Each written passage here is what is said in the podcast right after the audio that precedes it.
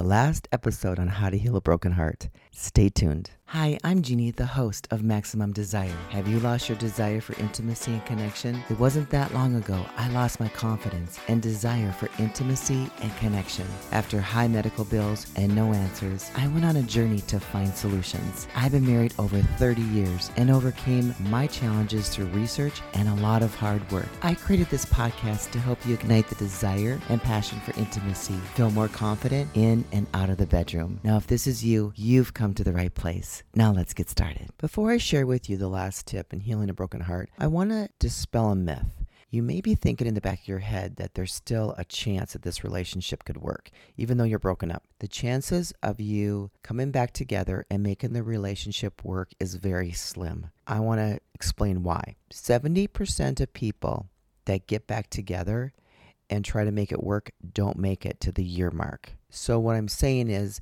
the reason that 30% make it is because they've gone into therapy, plus they've changed their relationship. And what I mean by that is the first relationship you had together didn't work. That's why you're broken up. That's why there was conflict. In order to make the relationship work, you're going to have to change that relationship. It's got to be a brand new relationship, even though it's the same person, but the relationship has to change and it has to be different hate to disappoint you if you have hopes of getting back together with your partner, but again, the chances are very slim you're going to make it. I really want to acknowledge the pain you're going through because your pain is like a death. You're grieving. Let me illustrate this by telling you a story, and this is a true story. There were two women that were discussing their pain. One was diagnosed with cancer, the other one just broke up with her partner of six years. The woman that had broken up said to her girlfriend who has cancer, I am so sorry. This pain must be just horrendous. The woman said back to her friend, No, I'd rather be dealing with my cancer than your breakup. That was really shocking to hear, but it's just to point out to you that yes, your pain is real and it hurts. It probably hurts every bone and muscle in your body. And I really want to acknowledge that because it is extremely painful to break up with someone. So here's the tip I want to give to you tonight in how to get unstuck and, move on.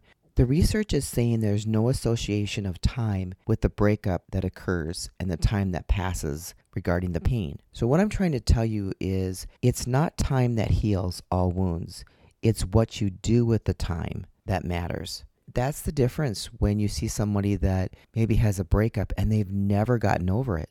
It's because they've never been able to move on their mindset is still stuck in that relationship. But then you may see someone else that gets over a relationship right away. And the reason they do, it could be a man or woman, doesn't matter. It's what they're doing with their time. So they've stopped the bleeding.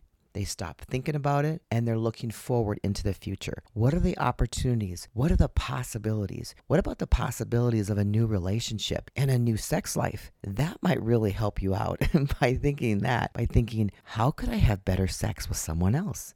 and a better relationship because my past one didn't work. There's only great things ahead of me in the future. I hope this helps, and I think it's important for all of us to understand why we're stuck and once we understand why we're stuck, then we can move forward with that knowledge. Well, I want to really wish you a wonderful night. I just want to thank all of you amazing listeners for listening because this podcast would not be possible if it wasn't for you. I don't know who you are. Some of you have never acknowledged yourself, but it's okay. Maybe one day you will, and I'd love to hear from you. But in the meantime, I just want to thank all of you amazing listeners for listening because this podcast would not be possible if it wasn't for you. Thank you so much. And one day I hope to hear from you. Well, you have a wonderful night. Don't forget to hit the follow button. That way you never miss an episode. And you know the drill. If you want to reach out to me, just email me at jeannie at lifelongloveandintimacy.com. Well, be sexy, have fun, and I'll meet you right back here tomorrow night. Bye now.